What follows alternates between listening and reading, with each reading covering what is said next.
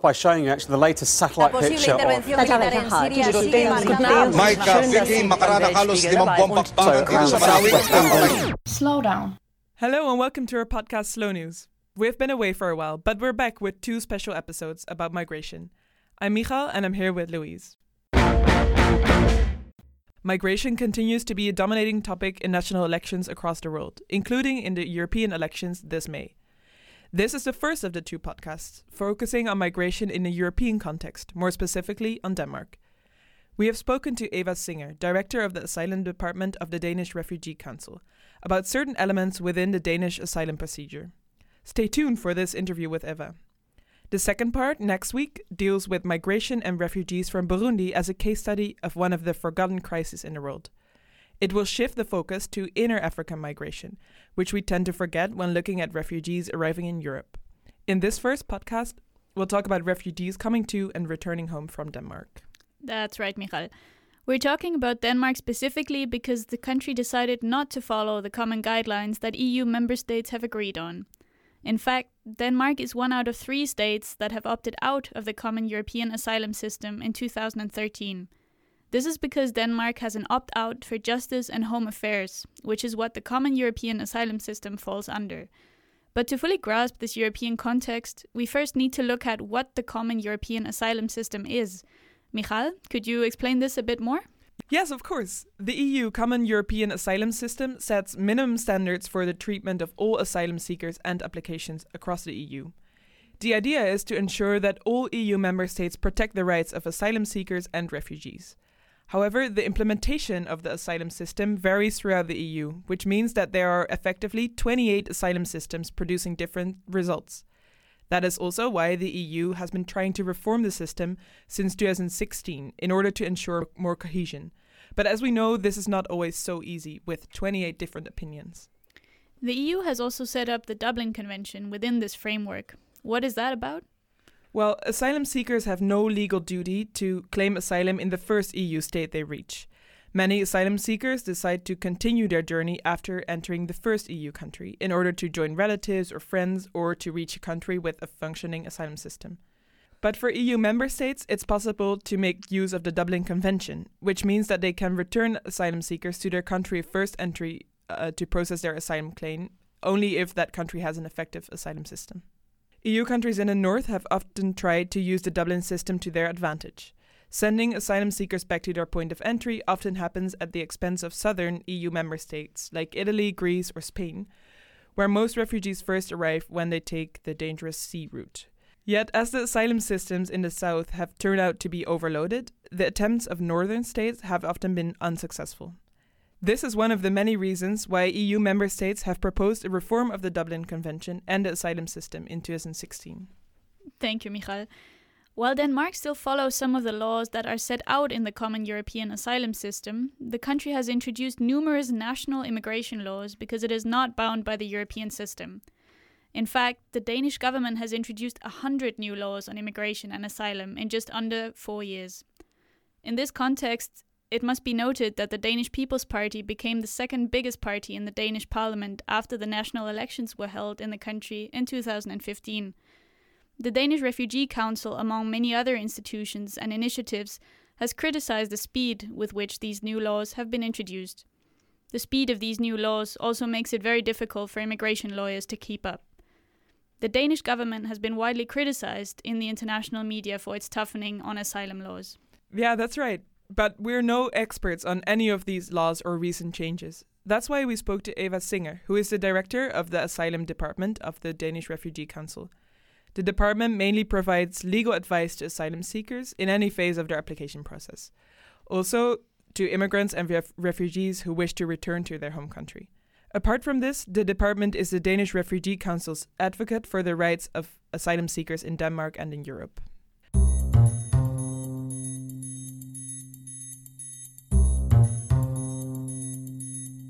Most countries have different administrative procedures and rules, even though they are bound by the common European asylum system. However, Denmark is one of the few countries that did not adopt this system. We asked Eva to what extent the Danish asylum procedure is different from that in other European countries. The Asylum Procedures Directive would be minimum standards that uh, the countries have to live up to, such as you have to have an oral hearing of the asylum seeker, for example. That would not be a problem in Denmark. Um, and you have to have an interpreter. That is not a problem in Denmark either. So, so the uh, the requirements which are laid down in the procedure, the procedures directive, Denmark could also live up to them, mm-hmm. even though we are not bound by it. What is particular, I suppose, for Denmark is that we have these uh, reservations to the uh, justice and home affairs within the EU. So, although you have an asylum procedures directive, which covers most of the EU countries, then Denmark is not part of that. Mm-hmm. Um, so, in the sense, you could say that all countries have different procedures, mm-hmm. but the other countries they have to live up to the Asylum Procedures Directive, and uh, and Denmark doesn't. But I think in practice, Denmark probably lives up to the all these directives in any case. Before we get into the details of the asylum procedure, let's just clarify some of the legal terms. We tend to hear a lot about migrants, refugees, asylum seekers, but those terms don't mean the same thing. Michal, could you briefly explain what the differences are? Well, once people start their asylum procedure, they are considered what we call asylum seekers. It's not until they are actually granted asylum that they are considered as refugees. They have a refugee status. Yeah, what happens when people decide to apply for asylum in Denmark Eva will guide us through the asylum procedure and tell us about some of the questions that asylum seekers are asked. Well, the obvious question is, of course, why did you leave your home country? Why uh, are you afraid to return back home? And if they say, well, I'm afraid I'll be killed, then it's basically, well, why would you be killed? What has happened before you left? Uh, is it because of your own activities, or maybe your family is involved in a political activity, or maybe it's a religious uh, belief that makes you um, fear to return to your home country? And then there will be questions about how they came to Denmark, um, the the travel route, so to say. But that's not so important in terms of the assessing the claim for asylum. There are several stages in an asylum procedure. According to Eva, it's rare that people are denied asylum in the first stage of the procedure. Usually, there would be two interviews um, with the authorities at first instance.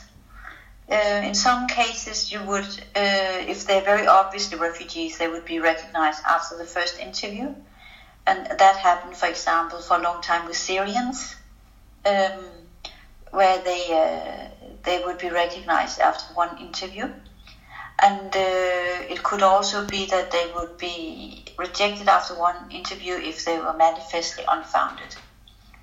Mm. but otherwise, they would have often have two interviews, and if they are rejected after that, they will uh, the case will automatically be appealed to the second instance, which is the Refugee Appeals Board. Where the Immigration Service is the first instance responsible for assessing a claim for asylum, the Refugee Appeals Board is the second instance. If the asylum applicant is rejected by the first instance, the Immigration Service, in most cases their request is passed on to the second instance, the Refugee Appeals Board. Until the board has decided, the asylum seeker has the right to stay in Denmark, Eva explains. In a normal case, there would be uh, go automatically to the appeals board if it's rejected in the first instance. And then when the appeals board has made a decision, so if they also reject the application, then the uh, the person will normally have to leave Denmark within seven days from from the decision. Um, that doesn't happen usually that they can leave that quickly, but that means that after seven days, then the police will contact them and ask them if they will uh, cooperate in returning or if they will not. What happens first, you could say, after those seven days have passed, they will be moved to a, uh, different uh, center, which is. Um, yeah, these translations are not so easy, but you could call it a return center. So they might live in a in a normal asylum center somewhere in the country, then they will be moved to this specific center, and then after having moved there, then they will be called for an interview the, with the police, and that's the stage where they will be asked if they cooperate or not. And then if they say, we don't want to return, we will not cooperate, then they will be moved to yet another return center, and uh, and then the police will start working on the case. So yes, the, the seven days um, within which they have to leave the country is is basically just a theoretical timeline. In some cases, the Immigration Service decides that the case is manifestly unfounded, which means that the applicant has no reason to apply for asylum and that they can be passed on to a second instance. For, uh, for persons in the manifestly unfounded procedure, they would only have one interview in the Immigration Service. That could be uh, people coming from the Balkans who would enter into this procedure. But the the special procedure, the uh, they would be denied the possibility of appealing to the second instance, but only after the uh, the case has been reviewed by us, by the Danish Refugee Council. So in that situation, the uh, the Danish Immigration Service, after having the interview, they would send the file over to us, and we will have an interview with the asylum seeker. And then we can say whether we agree that it's manifestly unfounded or whether we do not agree. And uh, so if we do not agree, then the person will still be rejected by the authorities, but will be able to have the case reviewed by the appeals board. But what happens when the Danish Refugee Council does not agree with the Immigration Service? If we do not believe that it's manifestly unfounded, so it could be if we think the case is um, too complex, there are issues which need to be investigated more. Uh, if we think that the credibility assessment is not very clear, um, if we find that there's a small risk of persecution, maybe not a big risk, but a small risk, then we would also um, say no because we would say that it's necessary to have a full hearing at the appeals board. And uh, so, basically, for procedural reasons, we would say this is not manifestly unfounded, and therefore it should be uh, dealt with in a normal procedure. And that means, obviously, apart from having an appeal possibility, that the person would also be given a, a lawyer to represent him or her at the appeals board.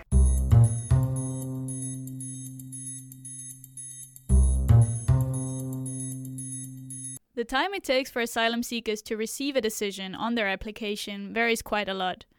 The idea of the EU Asylum Directive mentioned earlier is to shorten waiting times. In practice, however, this often doesn't work, and waiting times can be really long, as Eva explains.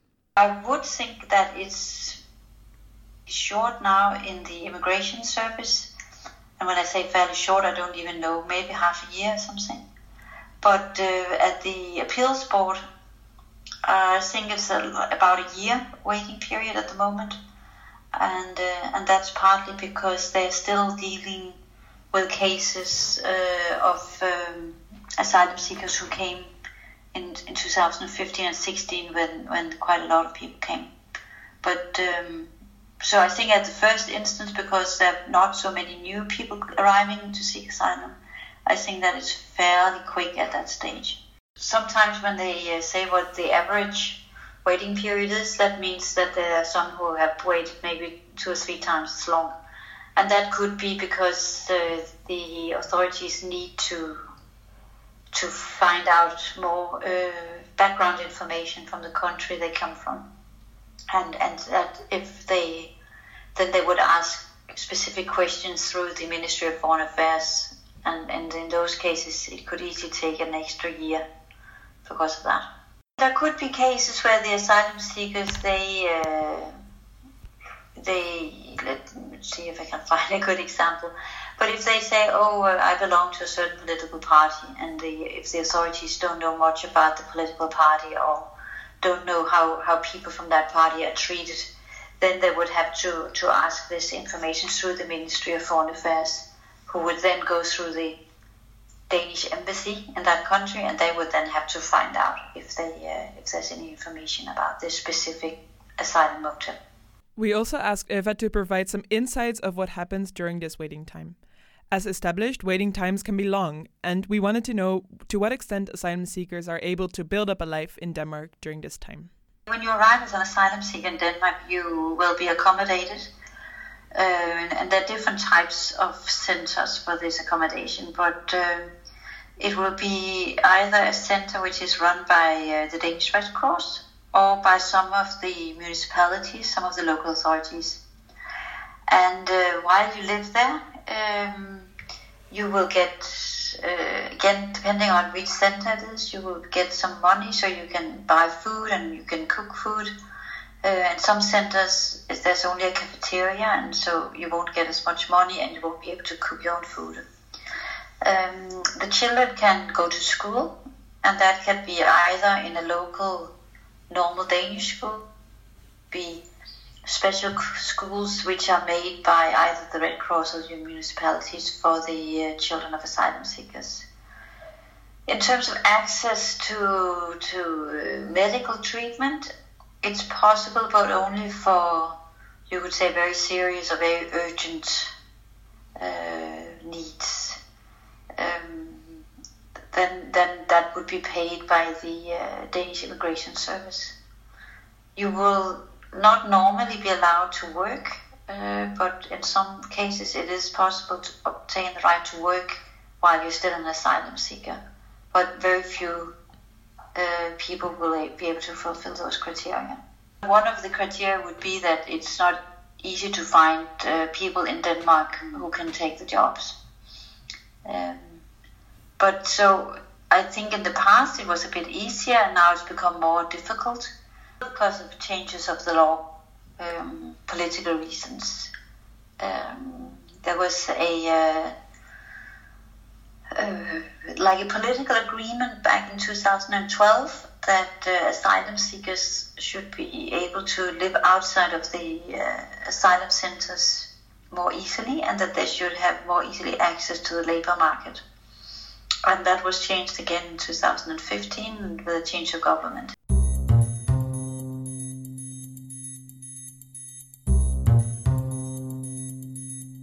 It is often so that some nationalities are more easily accepted than others.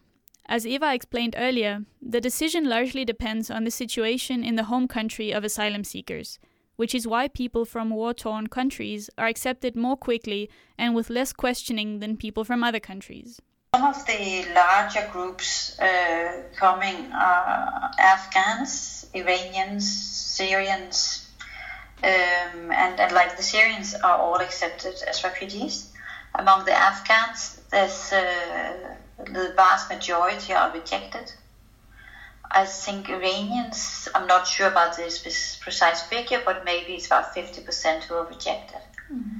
Uh, Iraqis is a fairly big group as well, and they are mostly rejected.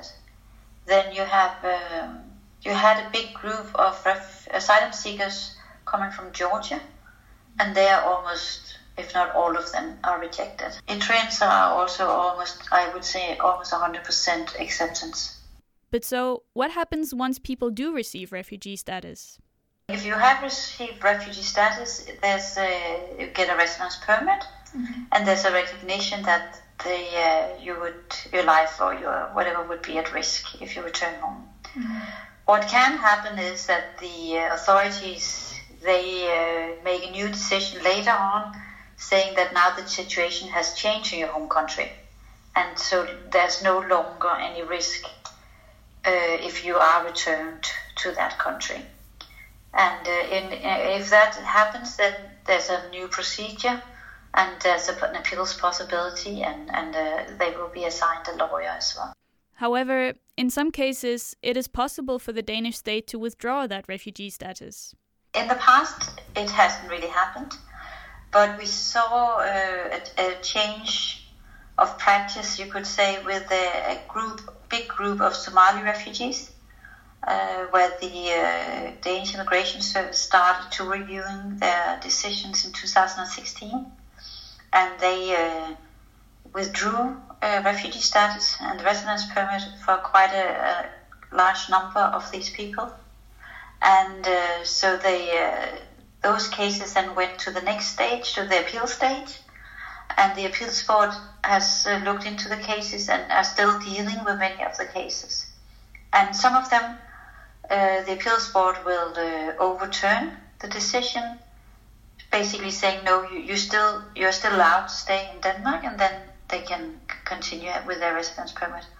But in some of the cases, the appeals board agrees with the immigration service, and then that means they have to leave the country, and they they have to leave the country then within 30 days, which is longer than for the asylum seeker.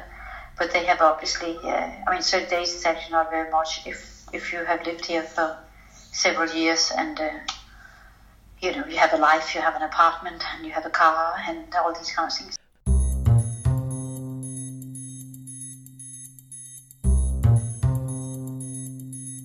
One of the particularities of the Danish refugee law is that refugees can be rather easily sent back to their home country.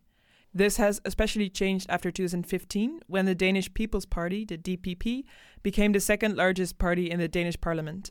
Eva explains one of the laws that was introduced in 2015 and how it affected the Somalis in Denmark. There was a, uh, a change of the law in 2015, um, which made it more possible or easier to change the status of um, refugees if the uh, changes had happened in the home country. Um, and the, the, it's very uh, technical because then you need to know about the different kinds of refugee status that you can have. But the Somalis did not have refugee status according to the Refugee Convention, but according to the European Convention on Human Rights. So the the criteria for withdrawing refugee status, if you have ref, if you have been recognized according to the Refugee Convention, those criteria are much more strict. So that's not so easy for the authorities to do. But if you have been accepted according to the European Convention on Human Rights, then it's easier to fulfill the criteria that the situation has changed in your home country.